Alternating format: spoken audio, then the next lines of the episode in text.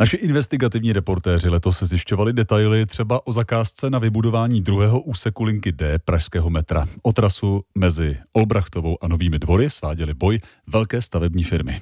Vedení pražského dopravního podniku po několika měsících strávených vyhodnocováním jednotlivých nabídek letos v září oznámilo, že zakázku dostane na starost dvojice společností Subtera a Hochtýv.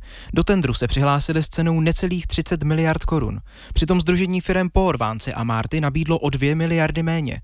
Dopravní podnik jejich nabídku ale nepřijal a kvůli údajným nedostatkům v dodaných dokumentech je ze soutěže vyloučil.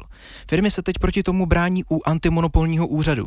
Pokud tam neuspějí, budou se bránit i dalšími cestami cestami, říká generální ředitel poru Dušan Čížek. Pokud ten zadavatel uzavře tu smlouvu s tím druhým uchazečem, budeme zvažovat další kroky, co se týče civilní žaloby a dokonce možná i trestně právní odpovědnosti, protože tam jsou skutečně věci, které, pokud by to zůstalo tak, jak to je, teď jsou skutečně za hranou. Antimonopolní úřad prozatím dopravnímu podniku zakázal smlouvu s vítěznou Subterou podepsat. Firma ale trvá na tom, že její nabídka byla v pořádku, říká mluvčí Subtery Vladislav Beneš. Naše cenová nabídka je výsledkem náročné a dlouhé přípravy a je vzhledem k rozsahu projektů správná a realizovatelná, a to i po započtení běžné marže. Původní plány, že by práce na této části trati mohly začít už letos na podzim, ale vzali za své a uvidí se, zda bude možné začít kopat do léta roku 2024. Právě do té doby je Subtera podle Beneše schopná garantovat cenu, se kterou do tendru šla. Jakub Mikel, Radiožurnál.